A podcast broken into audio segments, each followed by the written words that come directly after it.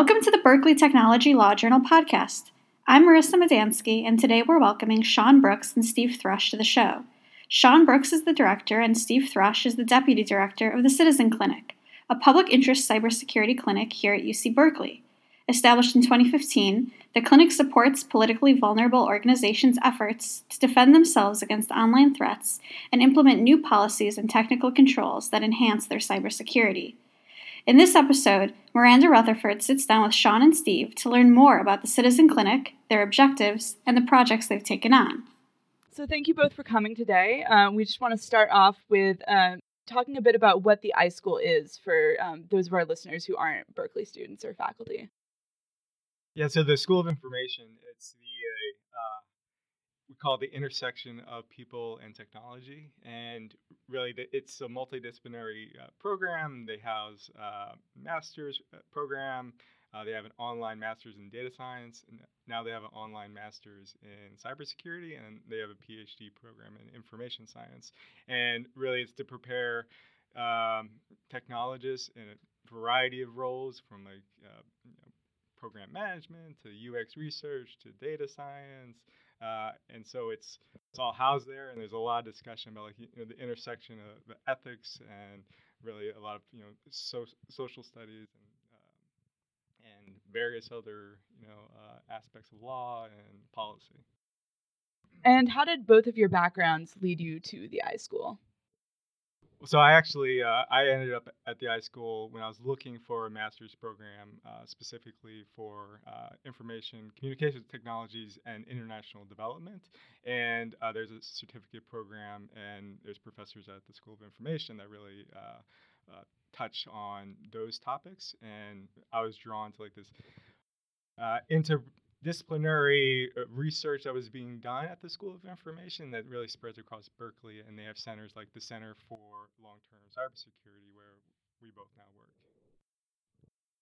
Um, I've been in the cybersecurity field for about 10 years without being really an engineer or a lawyer. Uh, so it's really a perfect fit for me.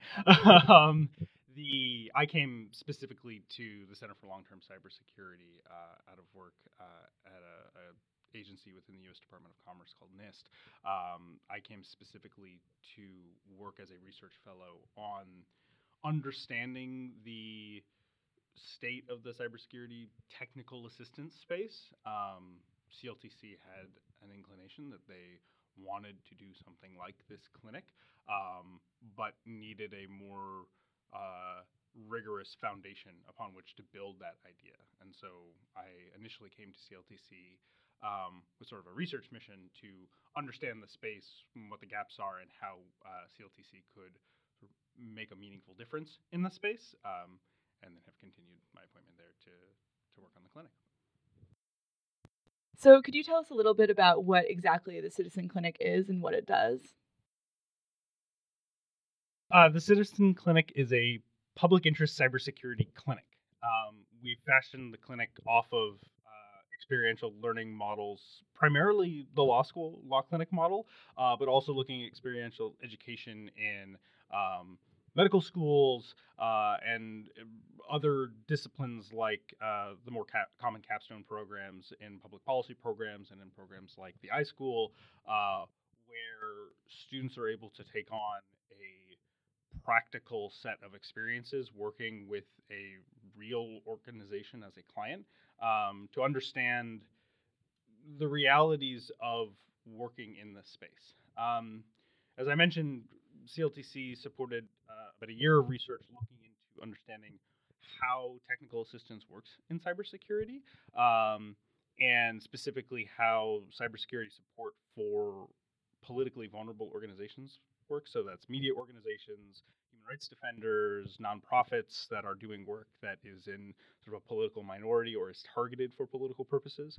Um, and there's a the, the very short summary of that work is that there's a ton of good work going on, but it's concentrated specifically in the emergency assistance space. So, an organization has been attacked, uh, and then a group of volunteers or another nonprofit that focuses on emergency assistance will um, come in and help understand the attack, recover from the attack, and get the organization set up to um, uh, return to normalcy. Um, but where we saw a lot of the gaps was sort of longer term capacity building. Who's helping these organizations grow their institutional capability to improve cybersecurity long term. Um, there were a couple of reasons behind that. One was that there's just not that many bodies in the space. There's maybe 30 to 50 people globally doing this work at a very high level. Um, most of those folks are very skilled at what they do, but it's just not enough when we consider the scope of the problem is, at some sense, global civil society.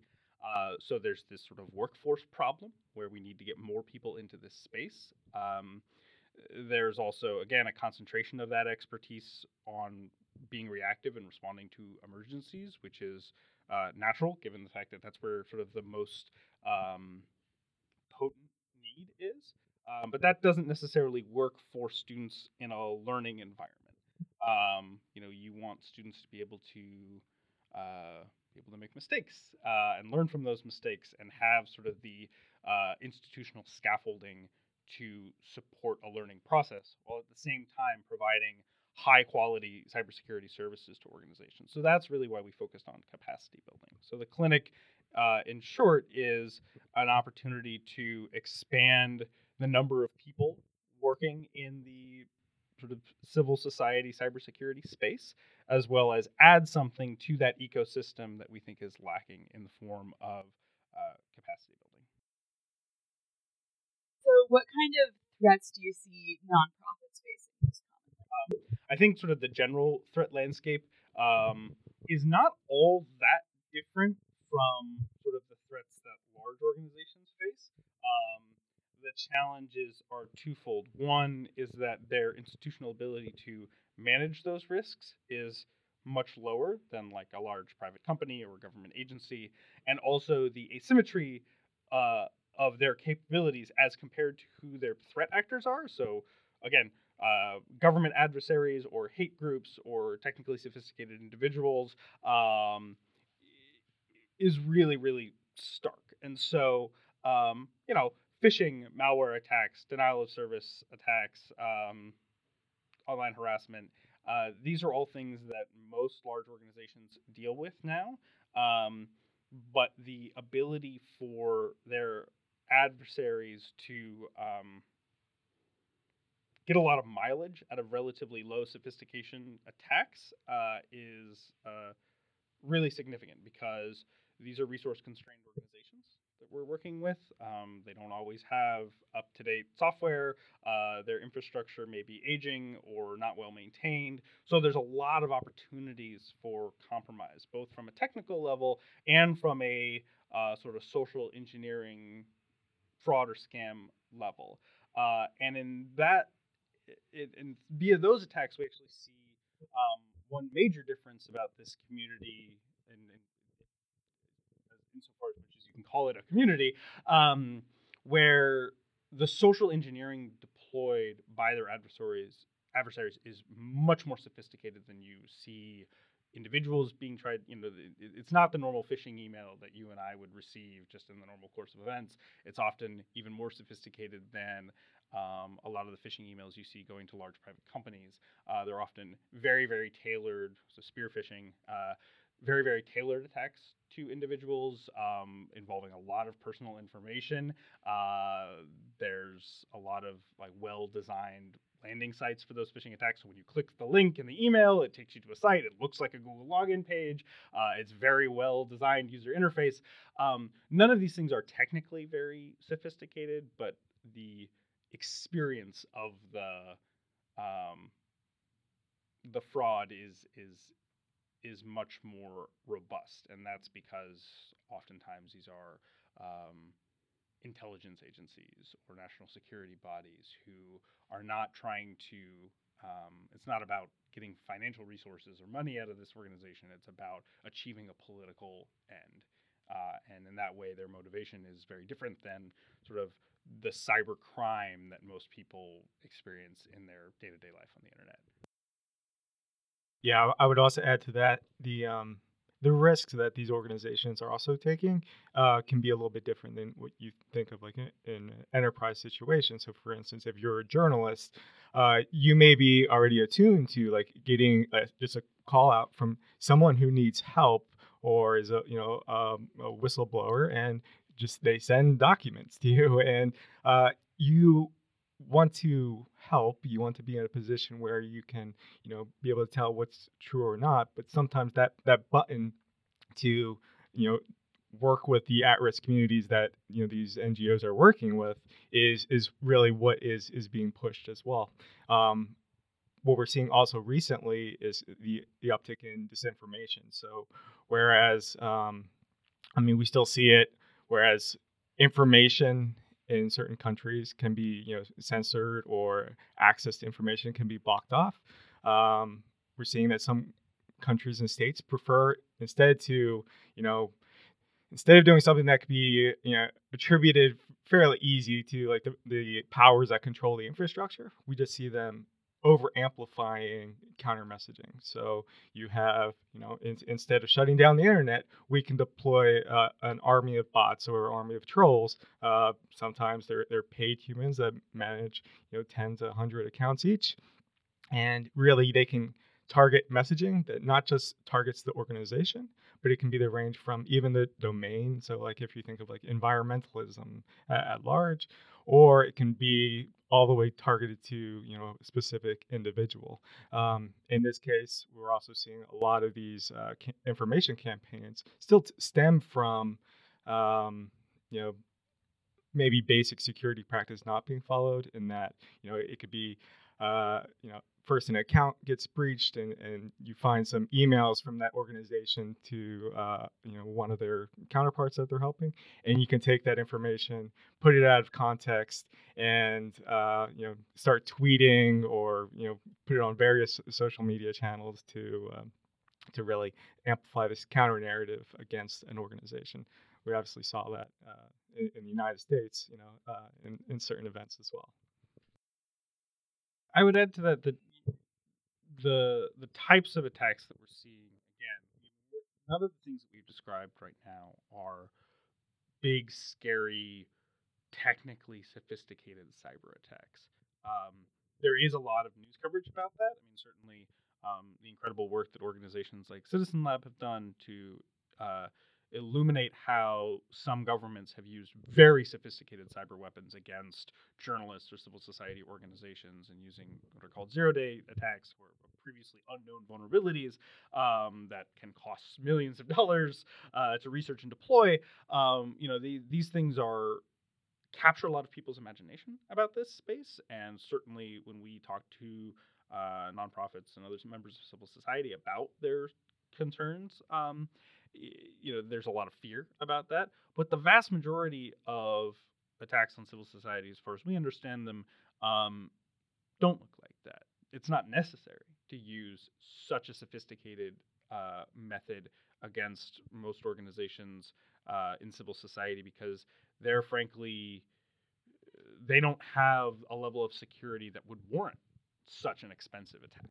Um, so I think that's one of the things that challenging. Um, I spoke to um, a security researcher and uh, a gentleman who's done a lot of work in this space for many years, uh, and he spoke about a problem with many nonprofits that he'd worked with about sort of a security nihilism issue about like, well, if this kind of thing is out there, what can we possibly do to defend against that? We've got this tiny budget. We don't have an IT person who's full time. You know, we have a volunteer. Or we have a you know a consultant that we hire every once in a while. What could we possibly do to defend against this? Um, and the the substance of the work that our students do is uh, much more low level. It's much more about let's find the most meaningful small steps that we can take in working with this client in one semester, and then set up that client for future engagements over many semesters um, to really build a foundation of security that raises the cost substantially for attackers um, because that stuff makes a real difference. Uh, and if we assume that not every government attacker is going to be wanting to drop million dollar zero days on every single nonprofit that they want to surveil, um, there is a significant significant amount of long-term gains that can be made here by improving sort of the basic security hygiene in a way that is uh, meaningful to our client organizations uh, and aligned well with the risks that most times they're very knowledgeable that they face. They know who their adversaries are. Um, they know what types of attacks they're worried about. Uh, we can just help them formalize some of that language and work with the students to um, match sort of mitigating security controls, techniques, and policies to those risks that they already know about. So, what are some of these small steps that um, the either the organizations that you work with or other organizations can take to improve their cybersecurity? So, a large portion of the work that we have our students do is assessment, um, because you know there's a whole laundry list of security controls and policies that any organization could deploy to improve their cybersecurity. But when we talk about our clients, we're talking about organizations who, again, don't necessarily have full time technical staff, don't have a lot of money to push towards this. Um, so there's uh, sustainability and efficiency questions here. Uh, and the security controls that we want to focus on have to be meaningful and understood by our clients uh, as relevant to their context. And most importantly, not interfere with like their primary mission that they're there to do. Uh, if you're working with uh, a group of journalists and you tell them, well, you're worried about phishing attacks, so you should have this uh, authentication procedure, and that makes it really in any way harder for them to communicate with sources, they're not going to use that technique. You know, so a lot of the work that we have our students do up front is a lot of working with the clients and background research to understand the context uh, so that when they make recommendations, uh, they're well attuned to how our client organizations operate on a day to day basis.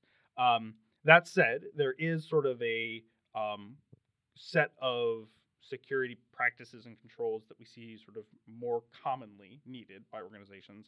Things like enabling automatic updates, uh, where it's appropriate, moving from like an old legacy email system to a more modern cloud based email system.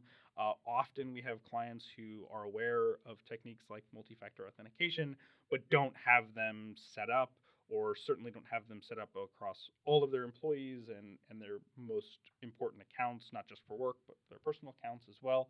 Um, so we see a lot of common needs, but then we have more contextualized needs from some organizations where um, maybe they're looking at buying a new set of devices and they don't know what devices to buy uh, and they don't know uh, what things they should do in the setup phase to avoid security issues down the road. So uh, we've had students help, you know, build a uh, a migration guide for okay, if you're getting rid of these old devices, this is what you have to do to purge them of data and migrate data. And if you're getting these new devices, these are the settings that you want to initially deploy so that you have less security burden down the road. So uh, the work of the students is again highly contextualized to the client, but at the same time, there are um, a number of things that the students do that are um, common across many of the clients. I just want to add that the uh, other thing that we're doing is like we're hoping that the clients, you know, come back to us across semesters over time in between semesters. So i mean not only are we just you know deploying some mitigations now but we're also building a, a longer term relationship. Um, and, and specifically some of the clients are those that are in a community where they're positioned to help other clients you know or uh, sorry like other organizations in their domain. So if we can you know help them be just like this kind of force multiplier that's really the position that we want to be in. So it's like okay well here's okay after after we make sure you have an appropriate level of multi-factor authentication in your organization let's see like how can we help this knowledge transfer to other organizations in your space? And we, we hope that's that's where we're also building capacity. Steve raises a really really good point which is that as much contextual assessment as we might have our students do and that contextual assessment is supported by the fact that bring in students from all over the university, not just engineering students or law students, but public policy students. Um, we've been talking more with some journalism students. We, we really want you know anybody from UC Berkeley who has an interest in cybersecurity to apply because uh, you know there's really uh, I, I, can't think of a single skill set that wouldn't in some way be useful in this space just because of the the interdisciplinary nature of the challenges. Um, but we're still situated in Northern California, in Berkeley.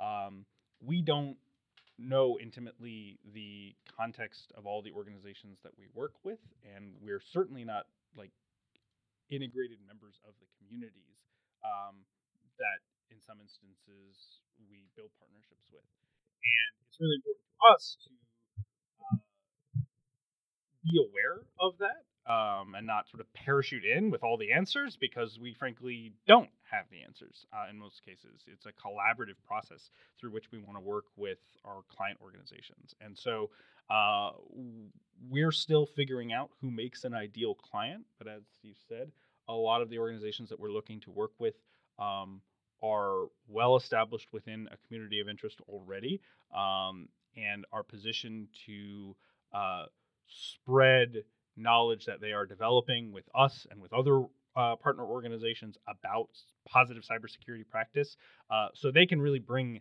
the core context of the issues and um, the populations affected with them and if we can support um, you know in our small way uh, growth of the cybersecurity knowledge of that community um, that's really what we want to do. We don't want to you know show up and try and give everybody the same five tools and uh, you know tell folks that, that we have the answers because um, without appreciation for that context and the role of the uh, our client organizations within their broader communities, um, I don't think we can possibly hope to overcome sort of the larger questions of capacity building within civil society, which needs to be able to embrace cybersecurity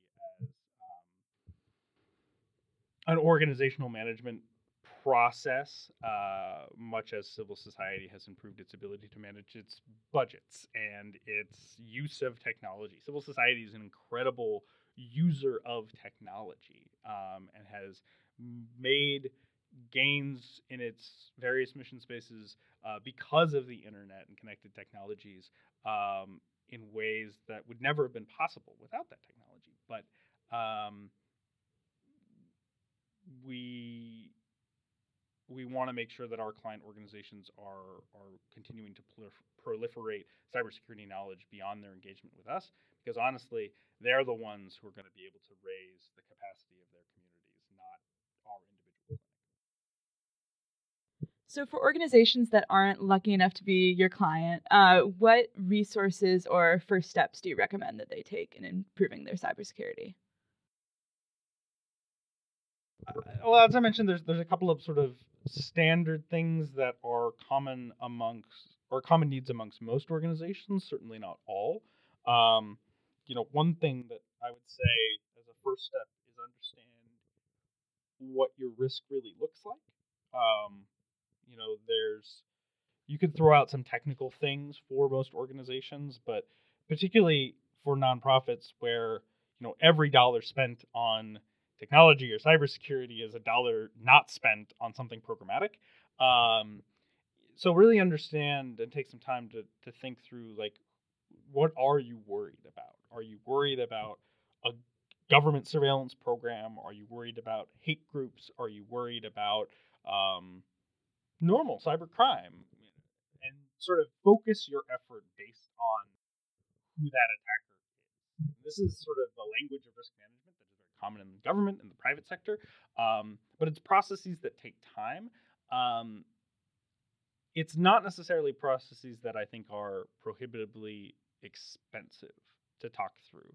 Um, there are some tools available out there about some sort of low level uh, risk management practices for for nonprofits. I believe EFF has written um, some blog posts about that. Um, there, but but by thinking about that, you can think about well, where's where are the security controls that are really worth our time?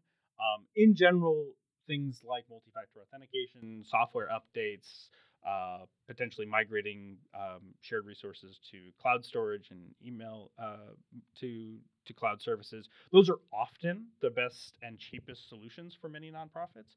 But for example, if you're a nonprofit operating in a country where there's a lot of government surveillance of email and um, it's known that uh, large cloud based email providers regularly comply with government requests for access to email. Um, moving to a cloud based service like Gmail or Office 365 might actually not be the safest for you. That said, for the vast majority of organizations that we've worked with and talked about, those services are both affordable and provide more security um, than many others. And so it's it's understanding sort of that like what creates the set of priorities for your organizations because you're understanding who your threat actors are um, is a really important first step. And finally, what would you say is the number one thing that our listeners can do individually to improve their cybersecurity? I, I would definitely say turn on multi-factor authentication on your Facebook accounts, your Twitter accounts. Um, think about um, that threat modeling exercise. Um, go to um, EFF's website, uh, Surveillance Self Defense. Uh, plug our friends over at EFF. Um, walk yourself through a threat modeling exercise. The number one thing you're probably find yourself wanting to do is turning on multi-factor authentication, but uh, full disk encryption that's that could be a, a, a, default, you know, depending on what devices you, you have as well. But uh, that, that's my number one recommendation. Only slightly different one. Mine is software updates. Like let your computer fully reboot more than once every four months. Um, turn on automatic updates. Uh, I know sometimes like the update cycle can be a annoying and b sometimes you start up a program the interface is completely changed without warning, warning and that's really frustrating. What is more frustrating is losing all of your data. um, you know, I promise you uh, that like you would rather deal with a new interface because some software uh, developer that you rely on has changed it than like a ransomware attack. Um, you know, those, you know, everybody makes mistakes online. I've made plenty of mistakes online. You click on the wrong thing, you open the thing, you're distracted, you're doing something else. Like we, we all do this. The best cybersecurity experts in the world make mistakes. I think the best way that you can protect yourself is by making sure that the really common exploits that our authors write to are not present on your computer. And uh, to Steve's point, like having things like multi-factor authentication, it's not really about um, preventing anybody from trying to attack you. It's making their job a whole lot harder. And so, um, you know, there, you know, there are, you know, multi-factor authentication is not the easiest thing in the world for everybody to set up it's easier for some services than others, and if you lose those backup codes, it can be a real a real problem. Um, but that said, uh, I think these are level of effort things that um, we need to start accepting. Um, much like we accept to a certain extent that we we lock our doors and we lock our cars, not because that makes it impossible to break into our houses or break into our cars. People can still break windows, um, but it it raises the stakes for attackers and puts you that much farther ahead of sort of the crowd. And um, you know, I am not of the belief that security needs to be in the hands of individuals all the time. I think we put too much emphasis on like, oh, individuals need to take more responsibility for this stuff. I think that's not really fair. like we're supposed to be writing software for humans, and if we're not writing security for humans, uh, that's not really fair. People shouldn't have to think about security every single time they use a computer. Um, but there are some basic things that if you add them into your like basic lifestyle habits, it puts you pretty far ahead of the pack. Um, and so looking for those little things, I think, is the most important. And I just want to say that if you want to learn all about this, do look at enrolling into our Citizen Clinic practicum. Uh, we are offering it in the spring, uh, and hopefully, if you know, uh, hopefully also in the in the fall of next year as well, if, if you're not able to make it into the spring class. But uh, really, these these debates and these topics are what we go in depth into the into the class. Specifically, if you're a law student, you know, there's a wealth of you know uh, contribution that, that, you can offer us from you know, understanding data protection laws to cyber crime laws that vary dramatically from country and context. Thank you so much. It was so great to talk to you today. Thanks for joining today's podcast. Today's episode was brought to you by Miranda Rutherford and the rest of the team at the Berkeley Technology Law Journal. We want to give a special thanks to today's guests, Steve and Sean from the Citizen Clinic. We are committed to bringing you interesting conversations involving the intersection of technology and the law.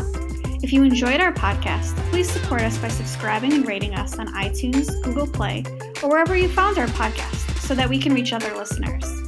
If you have any questions, comments, or suggestions for a show, please contact our editor at miranda.rutherford at berkeley.edu. The views expressed by podcast hosts and guests are their own and do not represent the views of any other person or organization. The information presented is not legal advice and may not be up to date. This podcast is intended for academic and entertainment purposes only. Don't get legal advice from podcasts, talk to a lawyer.